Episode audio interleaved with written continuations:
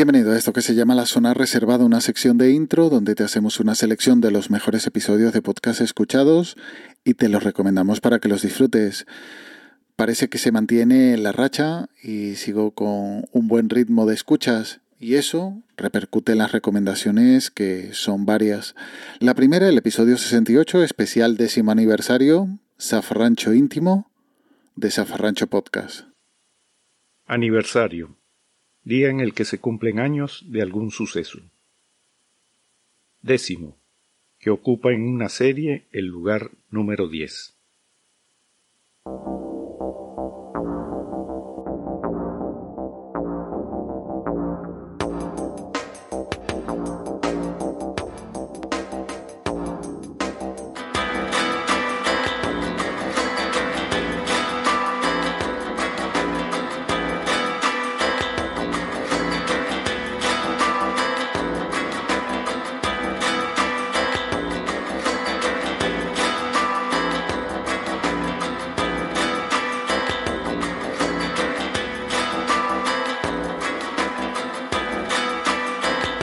Esto es Zafarrancho Podcast, un programa en el que tratamos historia bélica desde un punto de vista personal y subjetivo. Zafarrancho se prodiga poco, pero merece la pena la escucha, aunque sea un episodio tan distinto como este, en el que Esteban cuenta todas las interioridades del podcast y la historia y anécdotas de estos 10 años. Felicidades. Situar los orígenes de Zafarrancho Podcast no es fácil. Hay antecedentes que se remontan a mi niñez. Para no viajar tan atrás en el tiempo, lo mejor será iniciar nuestro viaje desde algún punto conspicuo y más cercano. Existe un miliario que nos viene como anillo al dedo. Un miliario, más conocido como piedra miliar, es o era una columna colocada en las calzadas romanas para señalar las distancias, es decir, antecesores de nuestros actuales mojones kilométricos. En Roma, la capital del imperio, estaban los Miliarium Aureum, los primeros de toda carretera, los más importantes porque tenían inscripciones con la distancia hasta los lejanos destinos a los que esas sendas conducían. En Zafarrancho Podcast también tenemos nuestro Miliarium Aureum, nuestro primer episodio, un capitulito pequeñito que no fue otra cosa sino un manifiesto de intenciones. La segunda recomendación es el episodio 172. Hablo con un amigo que estuvo dos meses en coma del super increíble podcast de Nanutria. El super increíble podcast de Nanutria, el super increíble podcast de Nanutria, el super increíble podcast de Nanutria y empezó. Y bienvenidos sean todos a un nuevo episodio de La Nutria Voladora y sus amigos espaciales, el podcast. ¿Cómo están muchachos? Bienvenidos a un super increíble podcast de Nanutria.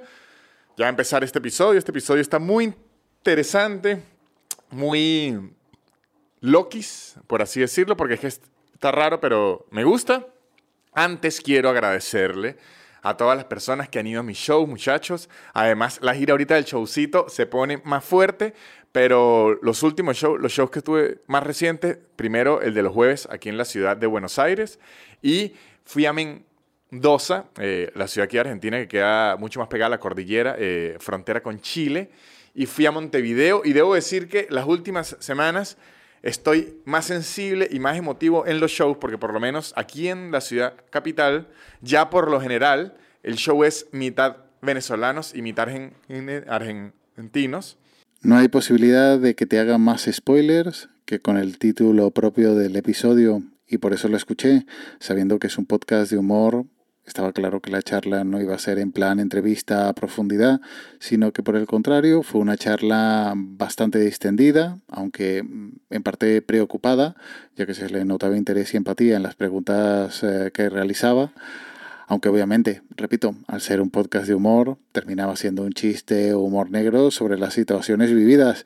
Y por eso, sabiendo que ya está recuperado y habiendo confianza entre los dos, el humor um, sirve para quitar, si cabe, un poco esa preocupación y que la historia um, al final hasta pueda resultar divertida.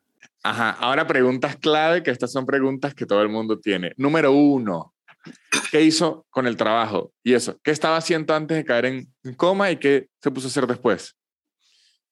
Antes de eso, yo estaba con un restaurante que había montado en Pilar con la mamá de los niños, Ajá, ¿sí? Y estaba trabajando para una empresa de tecnología. ajá. Y creo que hice muy bien mi trabajo con ellos porque me esperaron todo ese tiempo. Y a pesar de que yo en ese tiempo estaba en periodo de prueba con ellos, me esperaron. Mierda, en periodo de... prueba- Imagínense que dieron, ay, la excusita de siempre, que cayó en Exacto. coma, la, la típica Sí, sí. excusa. Este, este, me- este metió reposo médico. Ajá, sí, qué bolas, no lleva ni dos meses y ya cayendo en coma, malditos empleados cada vez más vagos. Sí. No, ¿sabes que una vez me sucedió? ¿Lo en una esperaron? empresa? Sí, me esperaron. Marico, dos meses. Me esperaron. Y, y, o sea, para mí fue algo que me conmovió mucho. Claro. Aparte de que cuando uno sale del cómo uno sale muy sentimental y casi que ves un perro cagando, y, ay, tan lindo que caga. Marico, es y que chilla". oh, esto va a sonar romántico, pero yo creo que usted lo debe ver así porque si lo veo yo que no he caído en, en- en coma, es prácticamente re- revivir. Y la última recomendación de hoy es el episodio 28, alergia a proteínas de leche de vaca, de Sin cita previa. No hacemos cosas falsas. Sí, sí, sí, que a mí me gusta, que son 20 segundos. Hay que que dice ver si ya tiene muchas chorradas. Que no, pero vamos a Pero hacer se ha dicho cuatro. que no seri- que no necesita. No, venga. Ve, Por favor. Venga, pues ahora empieza tú. Oye, ya está grabando, No sé. Miguel está grabando. pero si no saben quién es Miguel. Bueno, pero es el que está detrás de nuestros auriculares. Cuando hagamos el especial tomas falsas, ya verás, ya verás. Va a salir todo el mundo. Por favor, Elena Blanco y Gonzalo Oñoro. Acudan a consulta, gracias. Aquí comienza Sin cita previa, con dos pediatras en casa, un podcast de Areslas. La alergia a proteínas de leche de vaca es la alergia alimentaria más frecuente en menores de un año.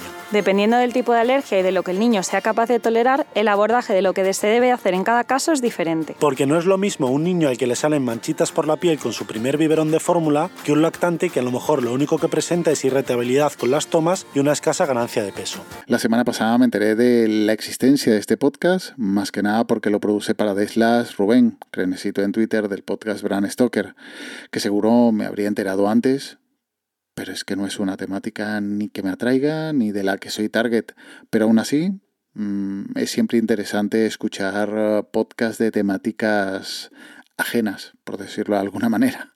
Un episodio con una factura impecable, un tema para mí curioso, pero que seguro teniendo bebés en casa puede resultar útil y muy interesante. Claro, la alergia a las proteínas de leche de vaca surge eh, en el momento en el que aparecieron leches adaptadas en los niños que no tomaban leche materna. Estas eh, leches, eh, aunque no son, no imaginamos que son, que no son de la, de la vaca, realmente sí. Lo que pasa es que están formuladas y preparadas específicamente para que un niño de tan solo días de vida horas de vida pueda aceptarlo y no, y no haya ningún problema en su salud. De ahí deriva que eh, haya niños que no tengan el intestino preparado y que su sistema inmunológico responda haciendo reacciones adversas de varios tipos, que son los que vamos a contar, y eh, que nos muestren que ese niño no está preparado para tomar ese tipo de leche. Pero ojo, que la alergia a proteínas de leche de vaca también la pueden tener niños que solo toman el pecho. También. ¿Vale? O sea, pues que daba la sensación de que estábamos echando la culpa a las leches de fórmula, que sí que es verdad que es muchísimo más frecuente, Claro. pero ahora veremos que incluso niños que solo toman pecho pueden tener alergias a proteína de leche de vaca. Como siempre, los links están en las notas del audio, junto al enlace al grupo de Telegram t.me barra zona reservada. Y ya nos emplazamos hasta la próxima semana en esta zona reservada de intro. Cuídate y un saludo.